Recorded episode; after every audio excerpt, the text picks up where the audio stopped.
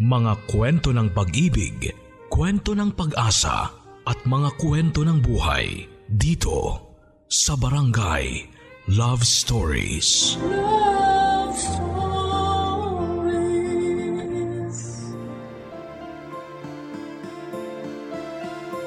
Ang biguin ng taong natutunan nating mahalin ang isa na yata sa pinakamasakit na pwede nating pagdaanan sa buhay. Pero paano na lamang kapag nalaman natin na ginawan din nila tayo ng mabigat na kasalanan at pinagtatakpan ito sa pamamagitan ng paghuhugas kamay. Napaghihilom ng panahon ng mga sugat ng kahapon. Yan ang tumulong sa ating kabarangay na si Maylene para makapag-move on at ipagpatuloy ang buhay pagkatapos ng mga pagsubok na pinagdaanan niya. Kaya nga matapang niyang ibinahagi ang kanyang storya upang maka-inspire sa ating mga kapuso na dumaraan sa parehong sitwasyon. Excited ka na bang makarelate sa kanya?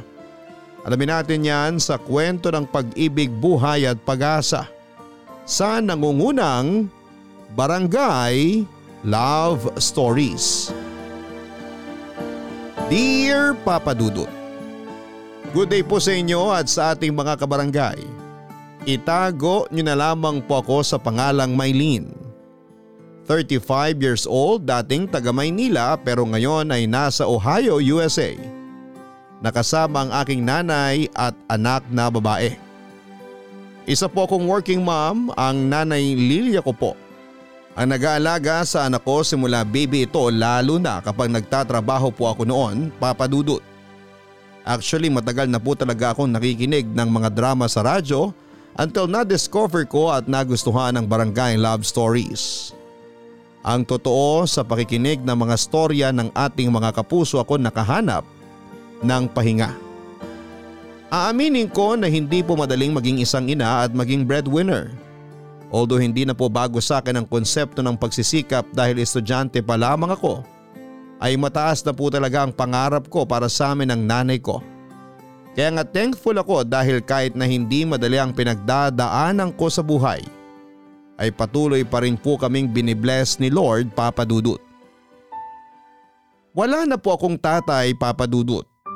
Pinalaki po ako ng nanay Lilia ko sa pagtitinda ng kung ano-anong merienda sa kalye tulad ng banana Q, kamote Q, turon at maruya. Ako po ang katukatulong niya sa paglalako nito kapag wala akong klase.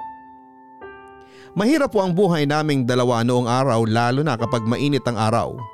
O di kaya ay inabutan kami ng malakas na ulan sa pagtitinda sa kalye. Madalas na nagkakasakit kami ni nanay tulad ng ubo at sipon tapos pag lumala ay nauuwi sa tarangkaso at sakit ng katawan. Mabuti na lamang po at nakasurvive kami sa mga gamot na nabibili namin sa butika. O di kaya ay nahihingi sa center. Kaya nga nangako ko noon sa sarili ko na magsisikap akong makapagtapos ng pag-aaral para naman guminhawa ang buhay naming magnanay. Fast forward dahil sa tiyaga ng nanay ko at sa pagpupursige ko ay nakapagtapos po ako ng kolehiyo.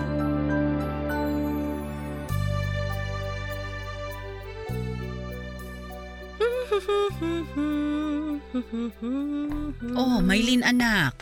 Nandiyan ka na pala. Anong oras ka dumating? Kanina pa po.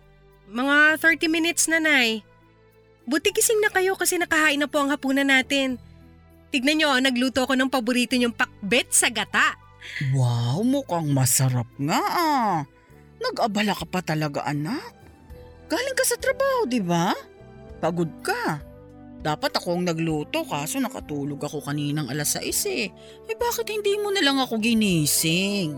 Ayos lang po yun para makapagpahinga kayo, Nay. Ang aga nyo kaya bumabangon para lang ipagluto ko ng almusal at baon ko sa trabaho. Hayaan nyo naman na ako ang magsilbi sa inyo.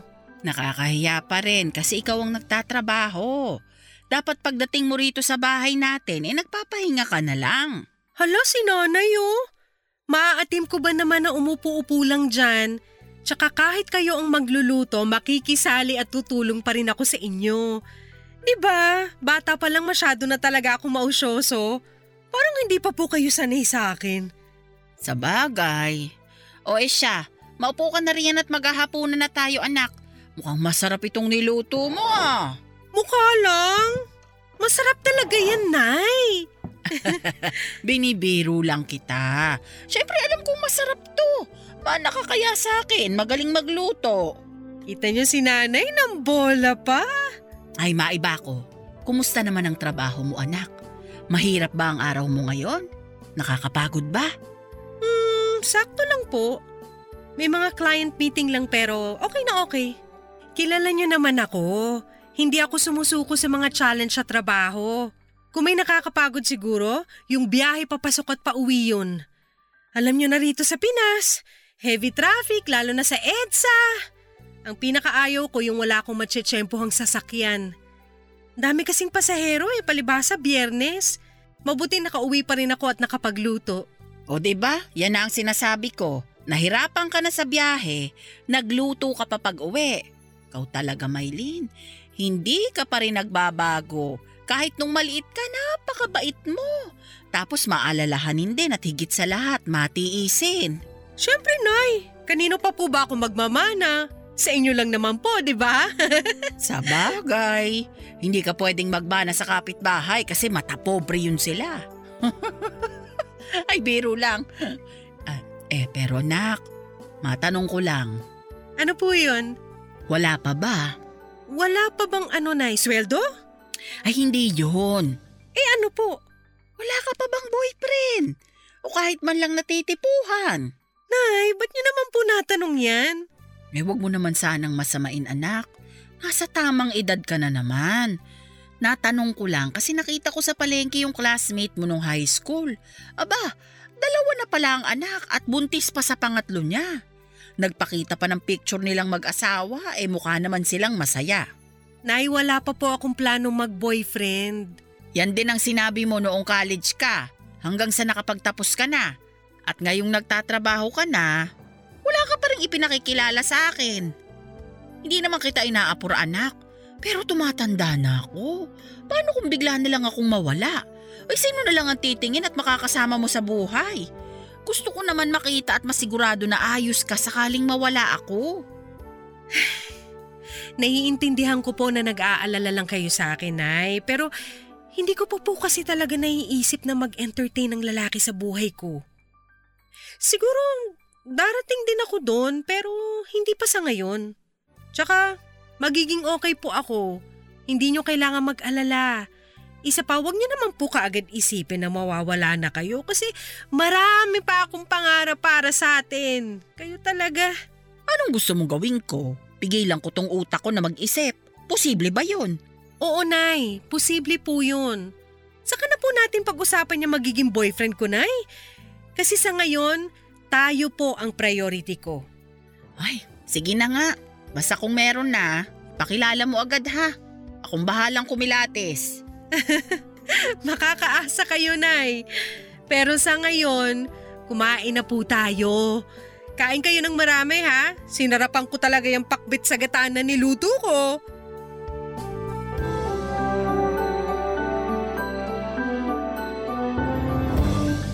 Papadudod simula elementary hanggang college ay consistent awardee po ako. Para sa akin ay sobrang tinitreasure ko ang pagkakaroon ng award at pagkakataon na umakyat sa entablado ang nanay ko para sabitan ako ng medalya. Kaya nga sinikap ko talaga na laging magkaroon ng award at masaya ako na nakikitang proud sa akin si nanay. Sobrang thankful siya sa akin kasi nakikita niyang nagbubunga ang pagsisikap niya para sa pag-aaral ko. Kaya nga nang makapagtapos ako ay hindi na ako nagpahinga pa kagaya ng iba kong classmates. Naghanap po kaagad ako ng mapapasukan yung competitive ang salary dahil marami po akong goals na gustong ma-achieve.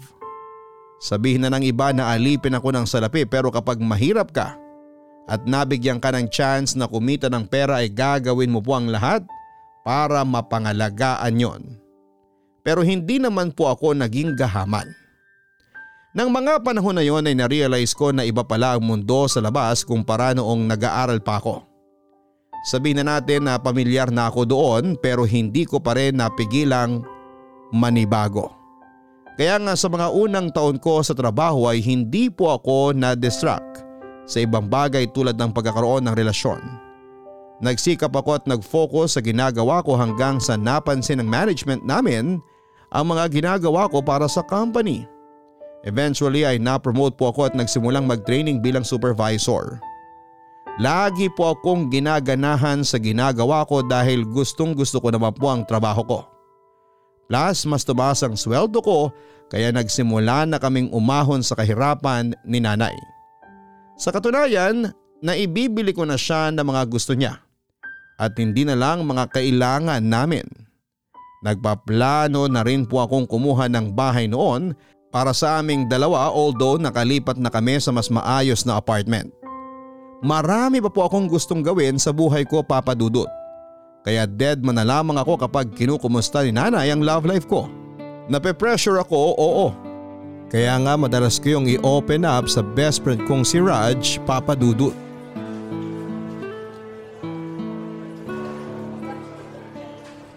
Grabe, malapit na ako magtampo sa'yo, Maylin. O bakit naman? Inaano kita dyan?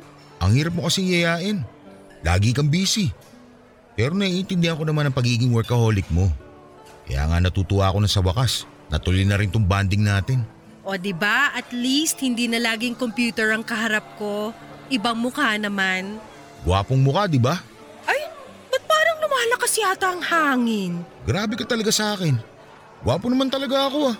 Oo na. Ikaw pa ba? Eh malakas ka sa akin eh. Pero masaya din ako na nagkita tayo. Sa totoo lang na-miss kita. Kumusta ka naman? Ito, madalas busy sa family business kahit may sarili akong work. Hindi kasi maasahan yung ibang mga kapatid ko eh. Kaya ako pa rin ang nilalapitan ni mama at papa. Okay lang din naman. Bakit kasi hindi ka na lang mag full-time sa negosyo nyo para natututukan mo? Plano ko na rin naman kapag hindi umukay itong pinagtatrabahuan ko. Ewan, ang gulo na ng management. Simula na magpalit sila ng presidente ng kumpanya. Hindi naman mahandle ang maayos ng anak ng may-ari. Puro yabang lang. Nangihinaya lang din ako sa panahon na itinagal ko ron. Akala ko kasi magtutuloy-tuloy ang promotion ko. Kaso, mukhang hindi na yung mangyayari. Ayos na lang din. Tinanggap ko na. Sayang naman. Pero mas okay kasi na ikaw ang boss. Tama naman. Pero tignan ko muna mga mangyayari dito sa trabaho ko. Pag talagang basura na, saka na ako magfo-focus sa negosyo ni na mama at papa. Eh, ikaw ba? Kamusta ka? Okay din naman ako. Laging busy sa work. Wala nang panahong lumabas. Huwag ganun. Dapat matuto ka rin mag-unwind. Maiksi lang ang buhay, Maylin. Kahit gaano ka pa ka-goal-oriented na tao, huwag mo ubusin ang oras mo kakatrabaho. Sige ka, baka magkasakit ka niyan. Nax, concerned. Pero thanks sa reminder. Pero alam ko naman yon. Kaya nga naisip ko maghinay-hinay muna lately. Saktong trabaho lang. Nasisitan na rin kasi ako ni nanay. E paano kahit sa bahay namin nakatutok ako sa laptop? Ikaw talaga, hindi ka na nagbago. Noon pa napakasipag mo na at sobrang dedicated. Ay, maiba tayo. Kamusta si nanay? Miss ko na siya ha? Nako, miss na miss ka na rin niya. Ayos lang naman siya. Malusog sa awa ng Diyos. One of these days, pupunta ako sa inyo para makita siya. For sure matutuwa yun. Ay, maalala ko pala. Nakakatawa si nanay last time.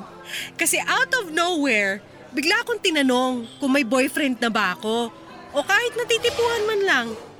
Sabi ko syempre wala. Ayun, ang dami nang sinabi. Kesyo gusto raw niya makita na okay ako at mayroong makakasama pag nawala na siya. Tapos, binida rin niya yung kaklase ko nung high school na nakita niya sa palengke. Sabi niya magtatatlo na raw ang anak at maayos ang pamilya. Na hindi naman masyado maayos ang buhay nila. Ang di alam ni nanay, nakachat ko yung kaklase kong yun nung nakaraan. Ayun, panay naman ang reklamo sa akin. Anong sinabi mo sa nanay mo? Sabi ko wala akong ini-entertain. At wala pa akong balak magka-boyfriend sa ngayon. Hindi mo naman masasabi yan. Kasi paano kung may magparamdam, di ba? Well, mas nakafocus kasi ako ngayon sa goal ko para sa amin ni nanay kesa mag-boyfriend. Alam mo naman yun, Raj, di ba? Oo, alam ko. Pero mahirap din kasi magsalita ng tapos. Pag tinamaan ka na ng pana ni Cupido, wala kang magagawa para pigilan yun. Madidistra ka talaga pag na-inlove ka. Yan. Yan ang ayaw ko mangyari. Kaya hanggat kaya ko, iniiwasan ko talaga yan. Kaya nga gagawin mo lang inspiration para hindi maging distraction. Sa ganun, mas gaganahan kang gumising sa umaga, pumasok sa trabaho at makipagbuno sa heavy traffic sa EDSA. Ay naku, para kang nanay ko magsalita. Pero sige, tignan na lang natin ang mangyayari. Kakahabol mo sa goal mo, unti-unti ka nang nawawalan ng buhay. Buksan mo lang ang puso mo. Malay mo, nasa malapit lang pala yung lalaking para sa'yo.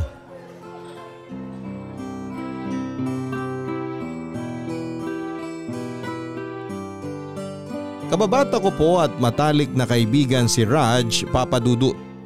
Naging classmate ko rin siya noong elementary at high school. Pero magkaiba kami ng pinasukang paaralan noong college. Pero hindi po nagbago ang turingan namin sa isa't isa at mas naging close kami lalo nitong nagsimula na kaming magtrabaho after graduation. Alam po ni Raj ang mga pangarap ko sa buhay at sa nanay ko papadudot. Sabihin na natin na open book ako sa kanya. Pinagkakatiwalaan ko po siya at alam kong ganun din siya sa akin. Kumpara po sa pamilyang kinalakhan ko ay well off po ang pamilya ni Naraj. May food business ang family niya kaya maayos po ang buhay nila. Hindi ganong kayaman pero sapat at hindi nagugutom katulad ng naranasan namin ni nanay noong araw. Pero sa kabila ng lahat ay lumaking mabait at mapagkumbaba si Raj Papadudut. Papadudot aaminin kong napaisip ako sa mga sinabi ng best friend ko. Hindi naman po kasi ako man-hater and in fact ay nagkaka-crush din naman ako noong nag-aaral ako. Sadyang ako na lang po ang kusang umiiwas kapag alam kong malapit na akong ma-fall. Siyempre para sa akin mawawala ako sa focus ko sa pag-aaral kapag nagpapasok ako ng ibang tao sa buhay ko. Hindi rin po ako believer ng mga tinatawag nilang inspiration. Kapag nagkarelasyon, para sa akin ay abala lamang po yun. Sa kabila ng lahat ay hindi ko pa rin naman po inaalis ang pagkakaroon ko ng sariling pamilya in the far future. Nasabi kong sa malayong hinaharap kasi wala pa talaga sa isip ko na tumatanda na ako at kailangan ko na palang magkaroon ng karelasyon. Sa kabilang banda, papadudot ay marami rin pong nanliligaw sa akin noong nag-aaral ako and even sa current workplace ko papadudot. Pero dahil nga mas focus ako sa studies ko noon and ngayon sa trabaho ay hindi ko sila masyadong pinagtutuunan ng pansin. Bukod doon ay nasasanay na rin ako sa buhay single kaya parang wala na lang sa akin ang iba kong kaibigan na in a relationship. Affected pa rin naman ako kapag may nagtatanong kung kailan ko plano magjowa o lumagay sa tahimik kaya nga thankful ako dahil nandyan si Raj papadudot. Siya lang po ang tanging kaibigan na meron ako. At masayang masaya ako dahil nanatili ang aming communication despite our busy schedule sa work. Wala rin pong girlfriend si Raj ng panahon na yon kaya wala namang magagalit sakaling lumabas kami para magkwentuhan. Kilala rin po siya ng nanay ko papadudot. Sa katunayan ay parang anak na po ang turing ni nanay kay Raj. Mabait din po si Raj kay nanay. Sa tuwing pumupunta siya noon sa dating tinitirhan namin at kahit noong nakalipat na kami ay hindi nawala yung mabuting treatment niya kay nanay. Lagi rin pong may dalang regalo si Raj kapag birthday ng nanay ko. Binibigyan din niya ito ng flowers tuwing Valentine's kaya nga hindi katakataka na suportado ni nanay sakaling si Raj ang maging boyfriend ko.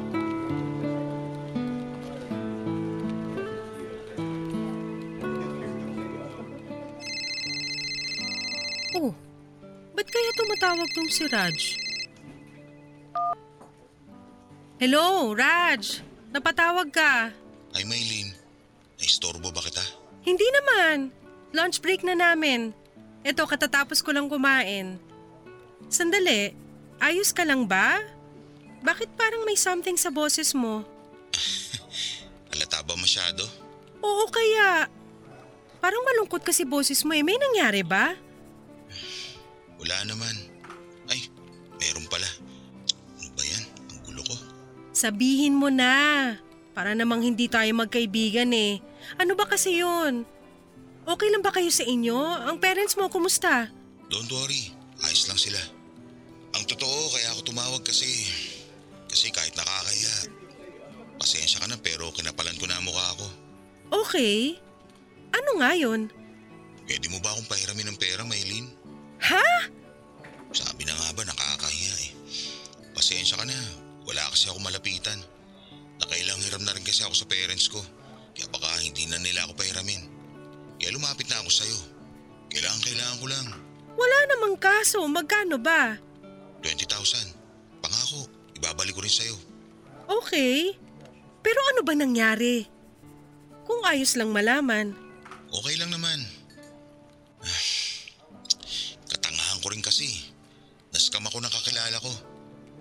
Ininvest ko kasi yung pera sa isang property na binibenta niya. Turns out, hindi naman pala maayos yung papers nun. At naglahong parang bula yung mokong. Gigil na gigil nga ako eh. Kasi yung kalahati ng perang yun, galing sa kaibigan ko. Bale, partner sana kami kaso ang ending, ako pa nasisi nung nagkabukingan na. Ngayon, hinihingi niya sa akin yung perang binayad niya. Naku Raj, magulo nga yung pinasok nyo. So, itong hihiramin mo sa akin, ipambabayad mo lang sa kaibigan mo, tama? Paano naman yung pera na nawala sa'yo? Ipapablatter ko yung walang yung scammer na yun. Hindi ako titigil hanggat hindi siya nahuhuli at hindi niya na ibabalik ang pera ko. Pero sa ngayon, yung kaibigan ko munang praning ang iintindihin ko. Kaya pasensya ka na kung ikaw kagad yung naisip kong lapitan. Magkaibigan tayo, Raj. Tsaka malakas ka sa akin, no? Pero sana to pa rin mo pangako mo na ibabalik din yung pera ha kasi kukunin ko yun sa savings ko. Bigyan mo lang ako ng dalawang linggo. Pangako, ibabalik ko sa iyo yun ng buo. May tiwala naman ako sa'yo. Thank you ulit ha. Nakahinga na ako ng maluwag. Halata nga. Medyo maayos na ang tono ng pananalita mo. Hindi tulad kanina, grabe. Nag-alala talaga ako sa'yo kasi akala ko kung napano ka na. Sa susunod, mag-iingat ka na ha para hindi na kayo nai-scam. Maging mapanuri ka at mag-research ka rin. Ayos ah. Sermonan daw ba ako? Siyempre, best friend mo ko. Ano ko, kung sino lang nahahayaan kang mapano. Pero kahit best friends tayo, makakatikim ka talaga ng pangaral sa akin.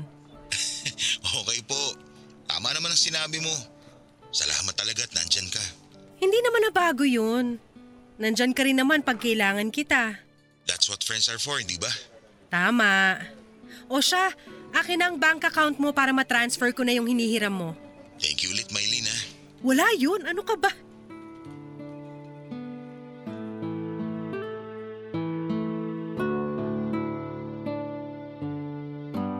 Papadudot kahit galing sa well-off family si Raj ay may ugali siya na laging short sa pera at madalas ako ang hinihiraman niya. Nung nag-aaral kami minsanan lamang yon syempre kasi isang kahig at isang tuka lamang naman kami ng nanay ko. Pero nitong nag-start na kaming mag-work and syempre meron na rin pinagkakakitaan ay may sa ilang beses na rin siyang nangihiram sa akin ng pera. Hindi ko po yon minamasama dahil kaibigan ko siya at agad din naman niyang ibinabalik ang hiniram niyang pera. Pero hindi ko rin po mapigilang mapaisip kung bakit lagi na lang kapos sa pera si Raj. Don't get me wrong. Kahit magkaibigan kami, hindi naman ako masyadong usosera sa kung saan niya ginagamit ang pera niya. Unless tinanong ko at ayos lang sa kanya na ikwento. Pero wala po talaga akong ideya doon sa mga nakaraan niyang hiram. Kung may extra naman ako ay hindi ako mahirap hiraman basta ibabalik lang dahil hindi ko naman pinupulot sa kalsada ang perang kinita ko na puhunan ay dugot pawis ko. Di nagtagal ay nawala na rin sa isipan ko ang tanong ko tungkol sa pinagkakagasasan ni Raj ng pera dahil madalas siyang kapusin. Naging abala na po kasi ako sa trabaho at sa mga goals namin ni nanay. Hindi pa rin po nagbabago yung stand ko that time tungkol sa pagiging single. Hindi pa rin po ako nag entertain ng suitor dahil ayokong mahati ang atensyon ko sa ibang bagay. Eventually ay hindi na rin naman ako masyadong tinatanong ni nanay kung kailan ko planong magpaligaw o magboyfriend dahil mukhang naramdaman niya na hindi pa po talaga ako interesado. Kung kukumustahin niyo kami ni Raj ng panahon na yon, para sa akin ay casual ang relationship namin as best friends. Not until muli na naman siyang nagtapat sa akin ng kanyang feelings.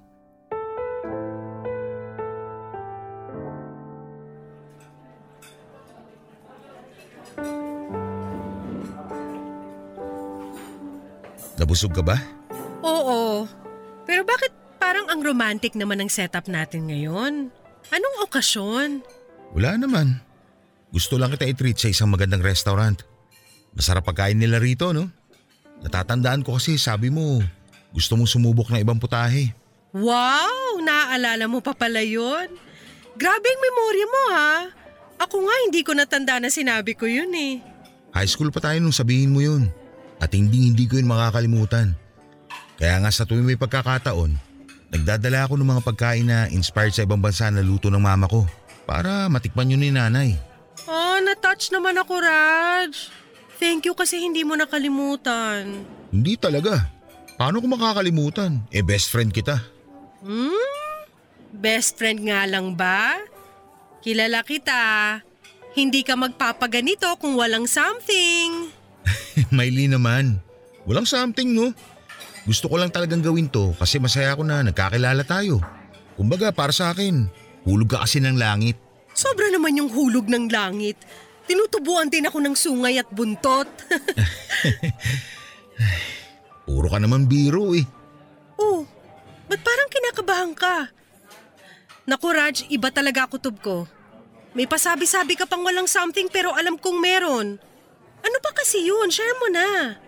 Ay, wala talaga akong lusot sa'yo. Sige na nga. Ano kasi, Maylin, di ba, alam mo naman na higit pa sa kaibigan ang tingin ko sa'yo? Oo, alam ko. Maniwala ka sa akin. Sinubukan kong pigilan ang feelings ko para sa'yo. Dahil nga hindi mo priority yung pagkakaroon ng boyfriend. Pero hindi ko nagawa. Kasi lalo lang ako nahuhulog sa'yo eh. Raj, pinag-usapan na natin to, di ba? Oo, pero painggan mo muna ako. Please? Okay. Sige, ituloy mo. Para sa akin, ikaw yung babae na gusto kong maging girlfriend. Kasi napaka-espesyal mo. Mabait kang anak. Ang hardworking mo. Tapos, maaasahan ka pang kaibigan. Saka kahit nung nag-aaral pa tayo, in love na ako sa'yo eh. At hindi yun nabawasan hanggang ngayon. Lalo pa nga yata natagdagan. Espesyal ka rin naman sa akin. Mabait ka, maalalahanin. Gustong gusto ka nga ng nanay ko para sa akin kahit noon pa pero alam mo naman ang sagot ko, di ba? Hindi mo ba pwedeng subukan? Wala namang masama kung liligawan kita. Pareho naman tayong single. Pero hindi ko priority ang pagkakaroon ng relasyon, Raj. Marami akong goal sa buhay.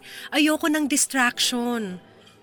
Pasensya ka na kung hindi pa rin ang isasagot ko sakaling magtatapat ka ulit ng feelings mo. Actually, plano ko talagang magtapat sana sa'yo ngayon. Akala ko kasi, sa maraming taong pagkakaibigan natin, magkakaroon na ako ng pag-asa sa puso mo. Pero wala pa rin pala. Alam ko hindi ako dapat magtampo. Alam ko dapat irespeto ko ang desisyon mo. Pasensya ka na kung di ko pa rin mapigilan malungkot ha. Naiintindihan kita. Pasensya ka na rin kung wala akong magawa para hindi ka na malungkot. Naku, ayos lang yun. Mawawala rin to. Saka naging honest ka lang din. Mabuti nga sinabi mo para alam ko kung saan ako lulugar. Thank you for understanding, Raj. Thank you ulit sa pagiging honest. Paano? Hatid na kita pa uwi. Medyo gumagabi na rin. Baka hinahanap ka na ni nanay. Oo nga, sige. Tara na. Salamat sa masarap na dinner, ha?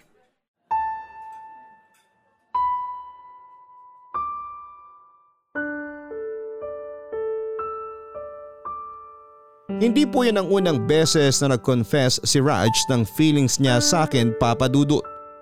Part of me ay aminado na kinilig kasi kilalang kilala ko na siya. Bukod doon ay kung ibang babae ako ay magkakagusto po kagad ako kay Raj dahil nga mabait siya, magalang at guwapo. Matangos po ang ilong niya, moreno at matangkad papadudot. Mga katangiang hinahanap ko personally sa isang lalaki. Natatandaan ko na nagsabi na rin siya na gusto niya ako noong after high school graduation namin pero nireject ko lamang siya dahil mas focus ako sa college life ko noon papadudot.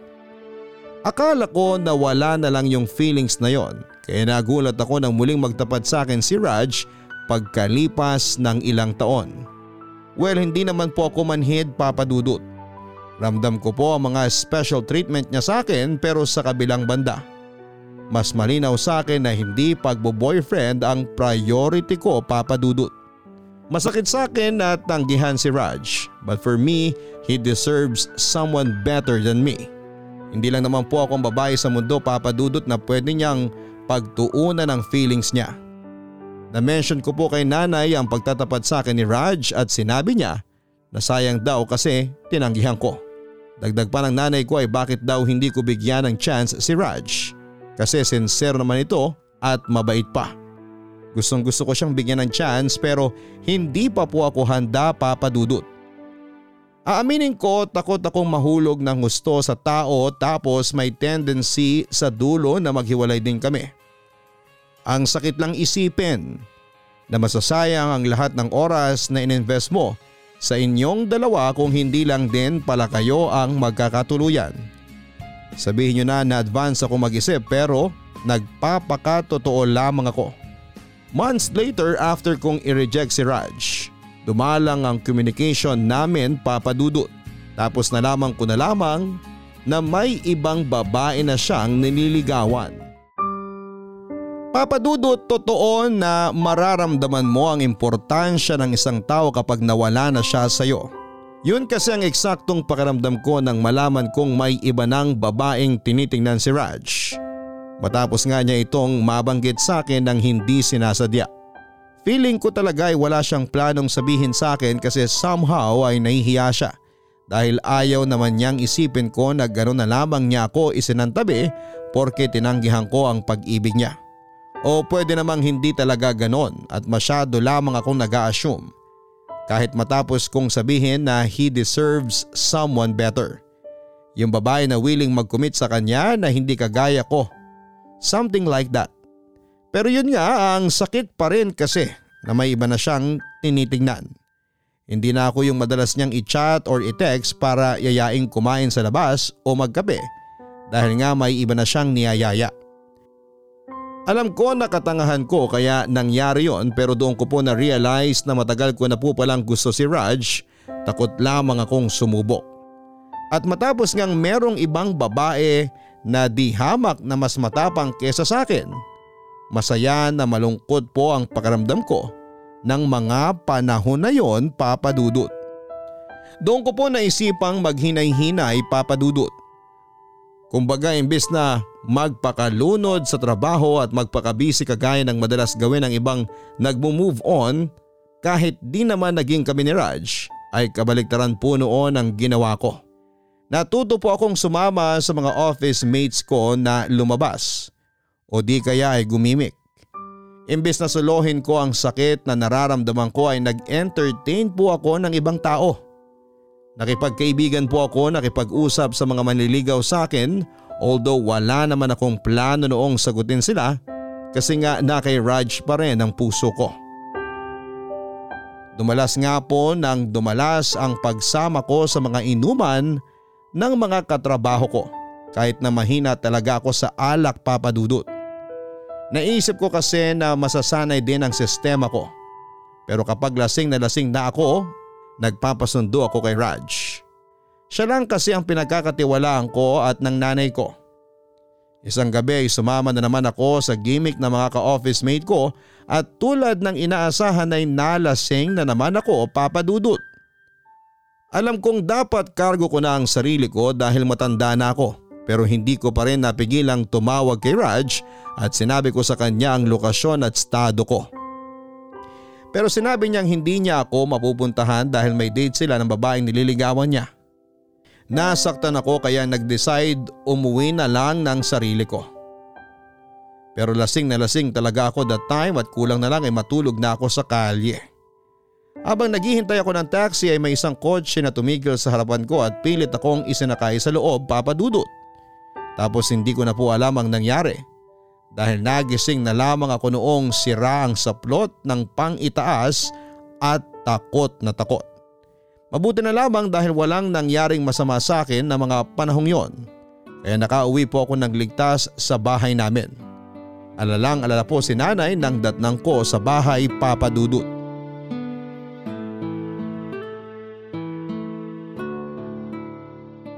Sigurado ka ba na walang masakit sa'yo? Gusto mo bang dalhin na kita sa ospital? Ayos lang po ako, Nay. Huwag po kayo mag-alala sa akin.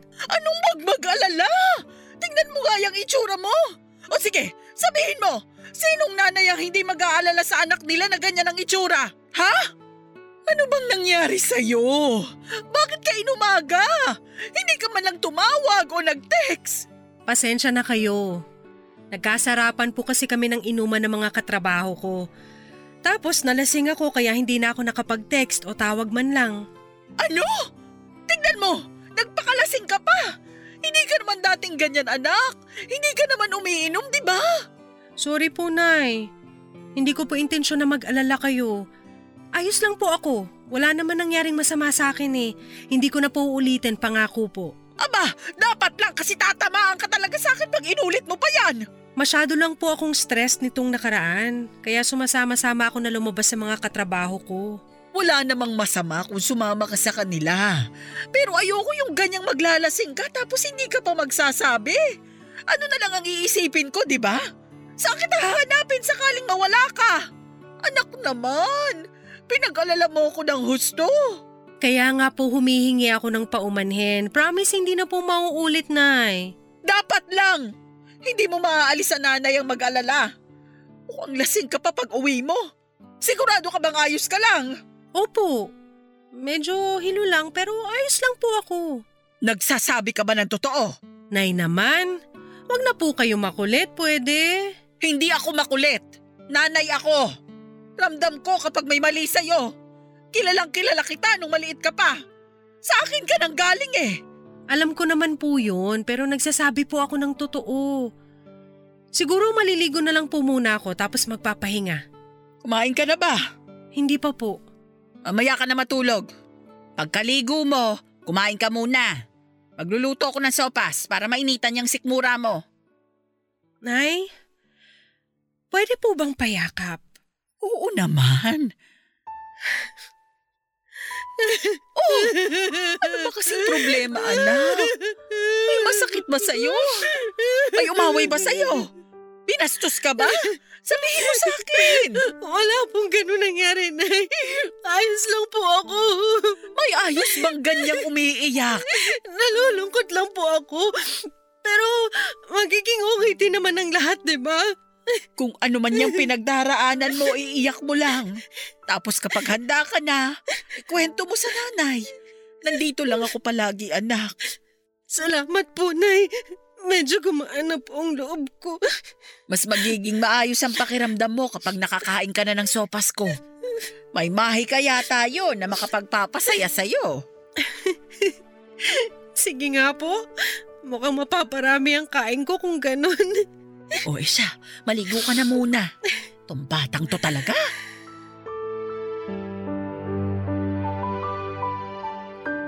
Tuliro po ako ng panahon na yon papadudot dahil malaki ang posibilidad na napagsamantalahan ako.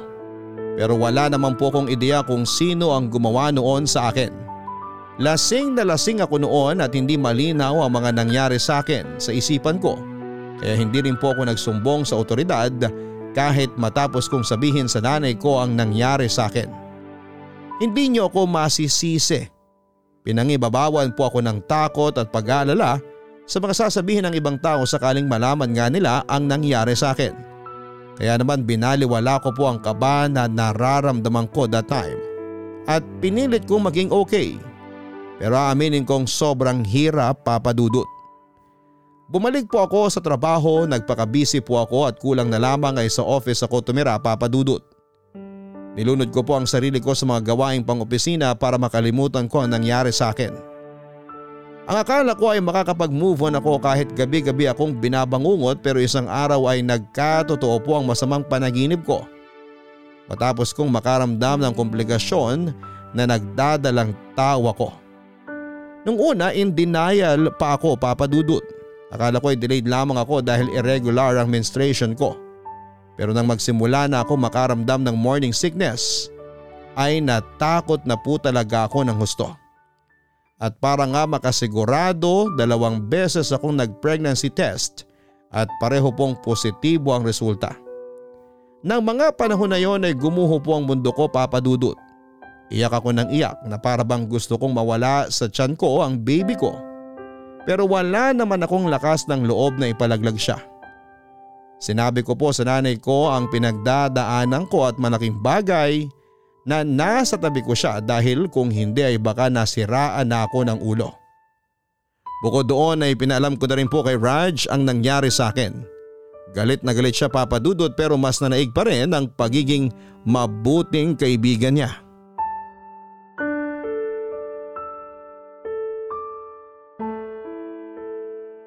Natatakot ka pa rin ba? Masisisi mo ba ako? Ngayon lang ako magkaka-baby. Paano kung hindi ko magampanan ng tama ang pagiging mabuting nanay sa magiging anak ko? Naniniwala ako na makakaya mo. Saka hindi ka naman mag-iisa sa pagpapalaki sa baby mo. Nandyan ang nanay mo. Ako. Nandito rin ako, Maylin. Alam ko nandyan ka pero ayoko namang iasa sa'yo lahat. Natutuwa ako kasi dinadalaw-dalaw mo ko simula nung malaman mong buntis ako. Alam kong busy ka rin sa buhay mo kaya salamat. Basta para sa'yo at sa magiging anak mo, palagi ako may oras. Paano ang girlfriend mo? Ayokong isipin niya na may kahati siya sa oras mo. Ano ko ba naman? Wala akong girlfriend. Ha? Pero, di ba meron kang dinidate na babae? Meron, pero hindi naman naging kami. Naku, Raj. Sorry. Bakit ka naman nagsusorry? Ako ang umayaw, Maylin. Naisip ko kasi na ang unfair dahil wala naman akong pagtingin sa kanya. ang totoo, ikaw pa rin ang gusto ko, Maylin. At hindi ko mapilit ang puso ko na tumingin sa iba kahit na anong gawin ko. Pero huwag ka mag-alala. Nire-respeto kong desisyon mo. Kaso sana, hayaan mo ako na magstay sa tabi mo. Lalo na ngayon na may pinagdadaanan ka. Ayoko magsisi ka kasi baka balang araw ma-realize mo na hindi pa lang buhay kasama kami ng anak ko ang gusto mo. Ano bang sinasabi mo? Hindi mangyayari yun dahil sinasabi ko sa'yo na siguradong sigurado ako, Maylin. Alam ko masyado mabilis ang mga pangyayari. Ayaw din kita ma-pressure, lalo na ngayon na dapat mas mag-focus ka sa baby mo. Pero hindi ko kasi matiis na hindi sabihin at patunayan sa'yo ang nararamdaman ko. Gusto kita, mahal kita.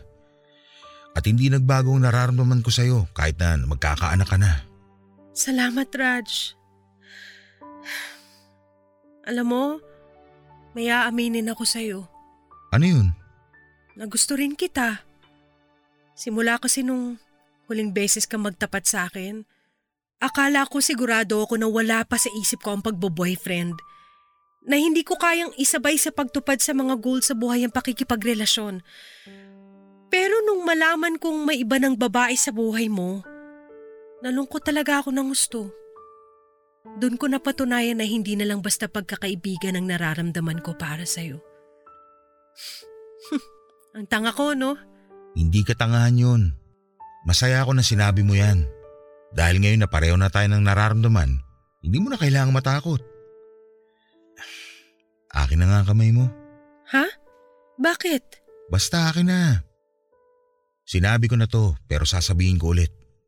Bukod sa nanay mo, nandito ako para tumulong at mag-alaga sa'yo sa buong panahon ng pagbubuntis mo, Maylin. Hindi kita iiwan, kaya hindi mo na rin kailangang matakot. At pag naipanganak na si baby, sabay natin siya palalakihin. Gusto ko na ako ang kilalanin niyang tatay. Kung ayos lang naman sa'yo, syempre. Basta ba marunong ka magpalit ng diaper, bakit hindi? Yun lang pala requirement. Wala ko dyan. Maraming salamat, Raj, ha? Kung wala kayo ni nanay, baka nabaliw na ako.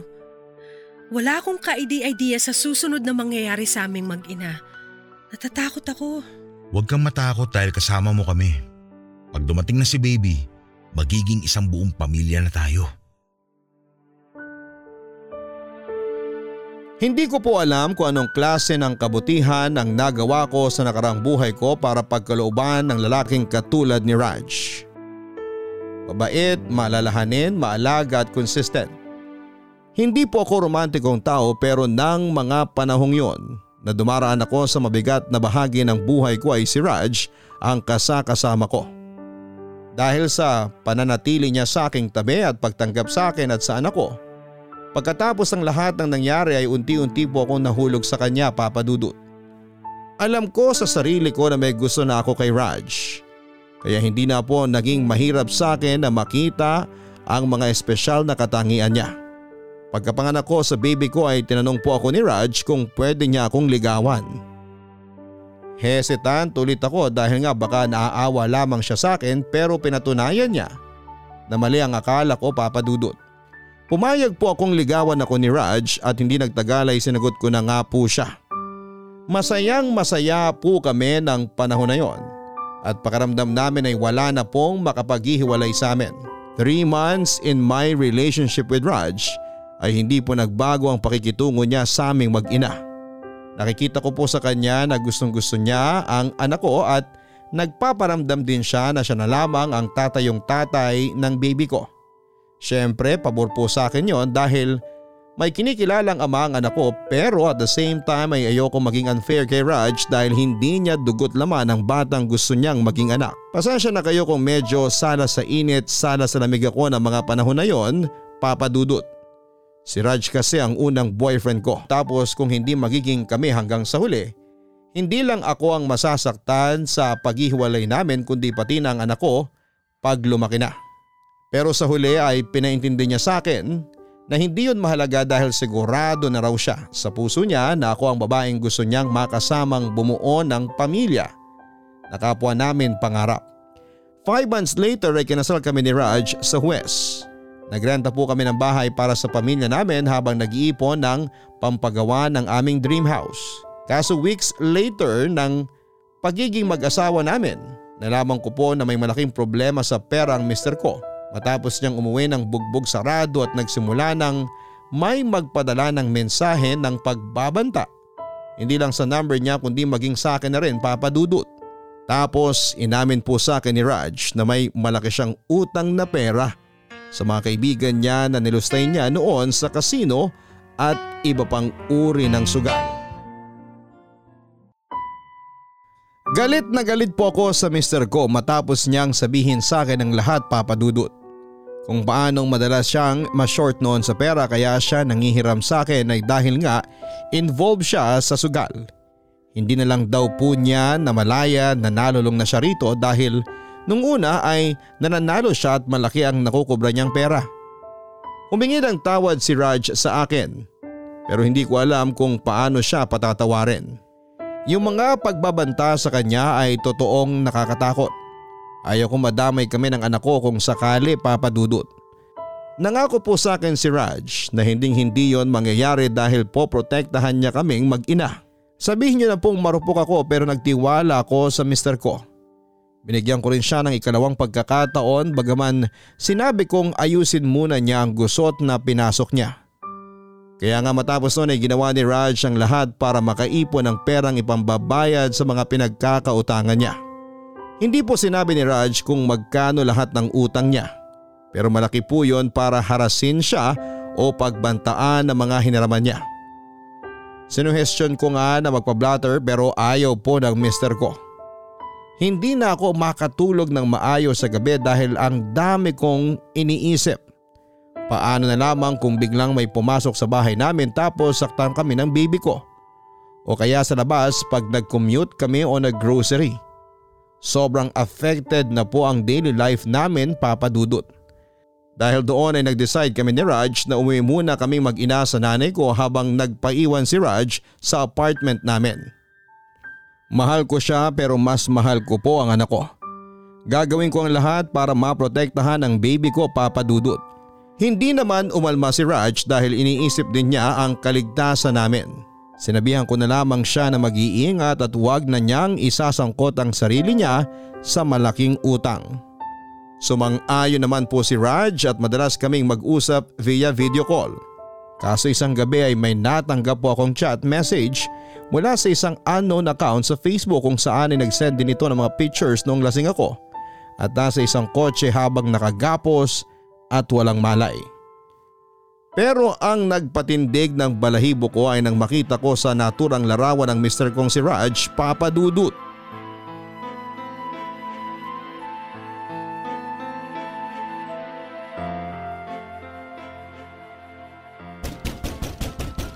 Sino yan? Sandali lang naman. Masisira mo na pinto. Hayop ka, Raj! Aray! Ba't mo ako sinampal? Nagtatanong ka pa talaga? Ano bang ginagawa mo rito?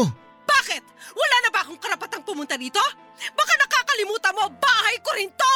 Alam ko yun. Pero ano ba problema mo? Ayos ka lang ba? Ano ba nangyari? Ano nangyari? Galing mo rin magbaang-baangan, no? Pag best actor yung aktingan mo, hayop ka! Hindi kita maintindihan. Ano ba kasing meron? Tignan mo to! Tignan mo to! Ah! Ikaw to, di ba? Hindi yan mukhang inedit kaya huwag ka na magde-deny! Sabihin mong hindi ko to! Babasagin ko tong cellphone ko sa mukha mo! Maylin, magpapaliwanag ako. Please, Sige! Dalian mo hanggat kaya ko pang kontrolin ang sarili ko! Bilis! Magsalita ka! ah, ano, nung, nung araw na yan, Maylin, patawarin mo ako. Kung ganun totoo na kasama ka sa mga gumahasa sa akin! Ha? Sumagot ka! Hindi kita ginalaw nun. Pero wala kang ginawa! Hindi sa wala akong ginawa. Wala akong nagawa. Nakapangako ako sa kanila na ay ko sila ng babaeng paglalaroan nila tapos tapos nagkataon na tumawag ka sa akin nung time na yun kaya Kung naisip mo, Aray! napakademonyo mo! Paano mo nagawa sa akin ang bagay na yun? Kaibigan Maylin! mo ako, di ba? Sandali! hindi mo kasi naiintindihan. Wala akong choice ng mga panahon na yun. Kasi pinagbabantaan nila ako. Kung hindi ko rin susundin ang gusto nila, sasaktan nila ang pamilya ko. Ang mga magulang ko. Bakit hindi ka nagpunta sa polis para magsumbong? Bakit mo sila inayaang kontrolin ka tapos tinamay mo pa akong hayop ka? Hindi ko magawang isumbong sila sa mga pulis. Dahil babalik na rin nila ako, Maylin. Sino ba kasi ang mga taong yan? Sila ang mga pinagkakautangan ko. Ano? Umabot na kasi ng ilang milyon ng pera na ipatalo ko sa kasino. Na nagkataon namang hinirap ko sa kanila. Ilang beses na nila ako sinisingil. Pero wala akong maibayad kaya pinagtataguan ko na sila. Kaso, nahanap pa rin nila ako. Wala akong magawa. Minsan nga, para may, may pambayad ako sa kanila kahit konti. Nangungutang ako sa'yo. So ngayon sinasabi mo na yung mga perang hinira mo sa akin, pinambabayad mo lang sa kanila? Ayos ka rin, no? Nakuha mo pang gumawa ng kwento, ayop ka! Patawarin mo ako. Gipit lang ako ng mga panahon na yun. Hindi ko alam kung paano pa kita mapapatawad, Raj. Nandidiri ako sa'yo! Alam mo ba na nilihim ko lang yung nangyari sa akin ng mga panahon na yon dahil takot na takot ako. Hindi ko alam kung paano magsisimula sakaling magsumbong ako sa mga polis. Kaya nga kahit masakit, tinanggap ko na lang ang lahat. Tapos nagkabibi pa ako. Eh di lalong mas mahirap.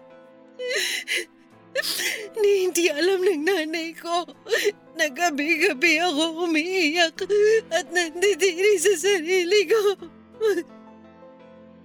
Yan naman pala may alam ka. At isa ka sa mga nandun ng gabing yon. Napakawalang niya mo! Tinuring kitang kaibigan. Minahal kita pero pinilog mong ulo ko. Mamatay ka na! Masunog ka na sana sa impyerno!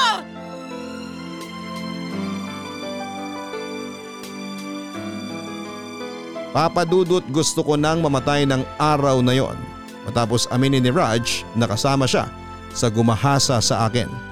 At ang masakit pa noon ay siya pa na kaibigang pinagkatiwalaan ko ang nagplano ng lahat. Kaya naman pala gano'n na lamang ang concern niya sa akin matapos niyang malaman na nagbunga ang panglalapastangan sa akin ng mga panahon na yon. Kaya pala kulang na lamang ay akuin niya ang pagiging tatay sa anak ko dahil yun naman pala ay naguhugas kamay siya sa mga kasalanan niya. Galit na galit po ako kay Raj kaya pinagsusunto ko siya. Pinalo at tinadyakan. Hindi naman po siya gumanti papadudot dahil alam niyang deserve niya yon. Sinabi ko sa kanya na mamatay na siya na masunog na sa impyerno ang kaluluwa niya at nararapat lang na pagbayaran niya sa kulungan ang kasalanan niya sa akin. Wala na po akong lakas na pumunta sa presinto para ipakulong siya dahil lito at tuliro ako ng sandaling yon papadudot. Umalis po ako sa apartment namin habang umiiyak. Saka umuwi sa bahay namin nang umiiyak. Takang-taka ang nanay ko pero hindi ko pinaalam sa kanya ang mga nalaman ko. Hindi ko kasi sigurado kung ano ang pwede niyang gawin kay Raj pag nalaman niya ang totoo. Lumipas ang ilang araw ay natili akong cold sa mister ko. Hindi ko sinasagot ang tawag niya at hindi ko rin siya hinaharap pag pumupunta siya sa bahay namin. Niayaw kong makita niya ang anak ko dahil hindi siya karapat dapat na kilalaning tatay nito. Pero makulit po si Raj, hindi siya tumigil sa panunuyo sa akin at sa pagmamakaawa na kausapin ko siya kahit kapwa namin alam na wala na yung saysay. Sa huli ay pinagbigyan ko pa rin po ang gusto niyang mangyari. Pero hindi lang siya ang may sasabihin dahil ako rin. Gusto ko nang makipaghiwalay sa kanya papadudot.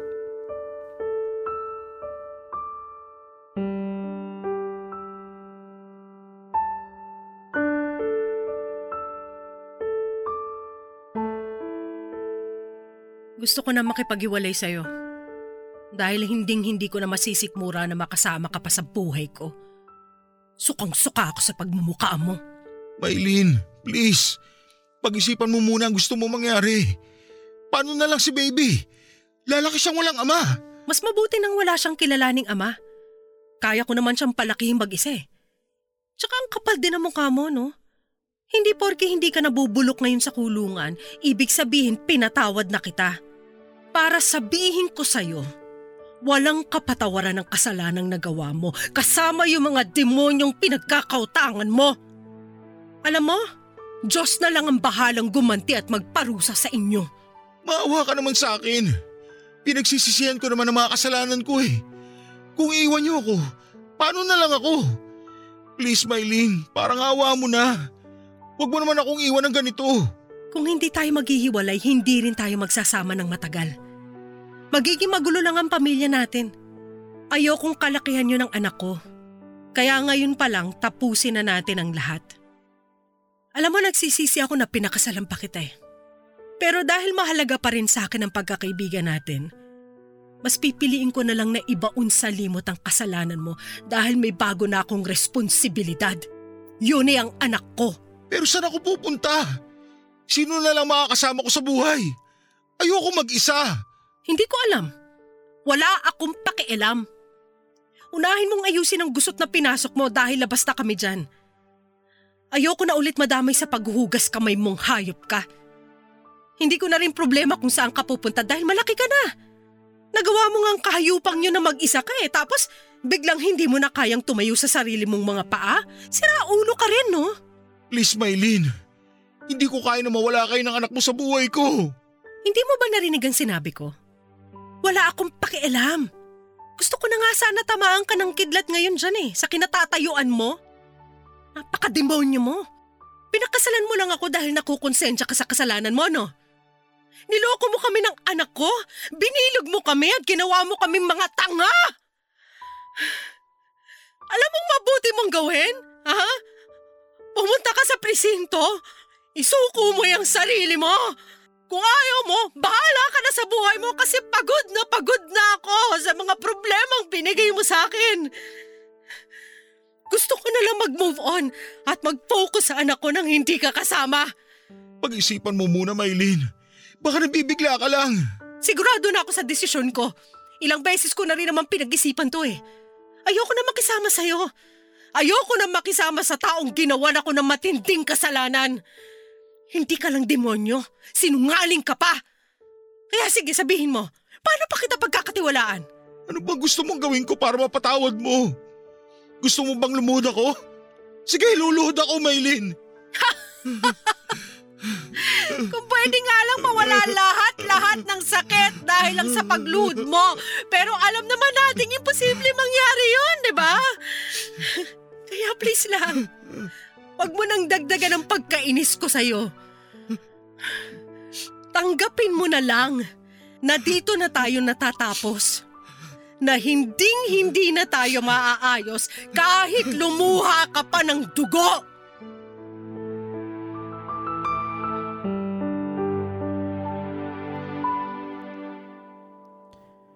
Papadudot nagsisimula pa lamang po akong mahalin ang mister ko pero maagang winasak ng pagkakasala niya. Hindi lang sa kasal namin kundi maging sa batas ang aming pagsasama. At kahit na umiyak pa siya ng dugo ng panahon na yon ay hinding hindi ko po siya mapapatawad. Sa huli ay naghiwalay din po kami ni Raj na hindi alam ng nanay ko ang totoong dahilan. Pinili kong isekreto na lamang ang lahat dahil ang gusto ko na lang ng panahon na yon ay mag-move on pero hindi naman po basta-basta natuturuan ng puso na huwag nang ibigan ng isang tao. Aaminin ko naging mahirap rin sa akin nakalimutan si Raj. Na hindi ko lang naging mister kundi naging matalik ko rin kaibigan. Pero inisip ko na lamang ang lahat ng sakit at pighati na ginawa niya para ako ay tuluyang makausad. Bukod doon ay mas nag-focus ako sa aking anak papadudot. Di nagtagal ay tuluyan na nga pong natanggap ng mga magulang namin ang paghihiwalay namin ng landas ni Raj. Nagpatuloy kami sa buhay namin papadudot until years later ay nabalitaan kong na-diagnose ng colon cancer ang dati kong mister. Ako po naging kasakasama niya sa mauling sandali ng buhay niya bago siya na maalam. Kahit po ilang taon na ang lumipas at magpahanggang sa ngayon, nalulungkot pa rin ako sa pagkawala ni Raj. Pero hindi ko po yon hinahayaan na mamayani sa akin dahil mas mahalaga sa akin ang kasalukuyan. Sa ngayon ay masaya po kong sabihin na naka-move on na ako ng tuluyan sa mga pinagdaanan ko. At ang lahat ng yon ay nagsisilbi na lamang aral sa akin papadudot. Nakatulong din po kasi ang pag-migrate namin sa Amerika para magsimula ng bagong buhay kasama ang anak ko at ang aking nanay. Maraming salamat po sakaling mapili po ninyong basahin ang aking Barangay Love Stories. Ingat po kayo palagi dyan sa Pilipinas and more power po sa inyong programa. Ang inyong forever kapuso at ka-barangay, Mylene.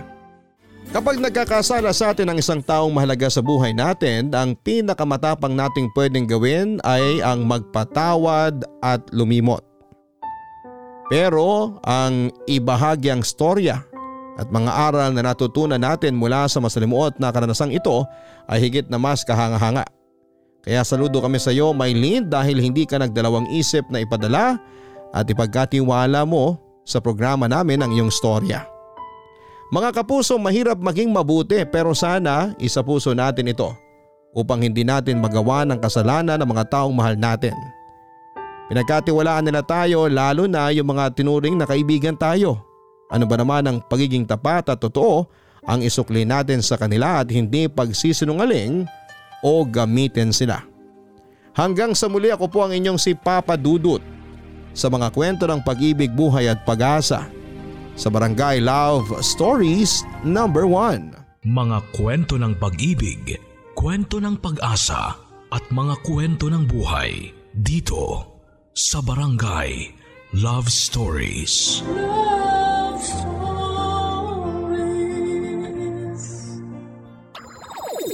Nagustuhan ng iyong napakinggan? Ituloy yan via live stream sa www.gmanetwork.com/radio.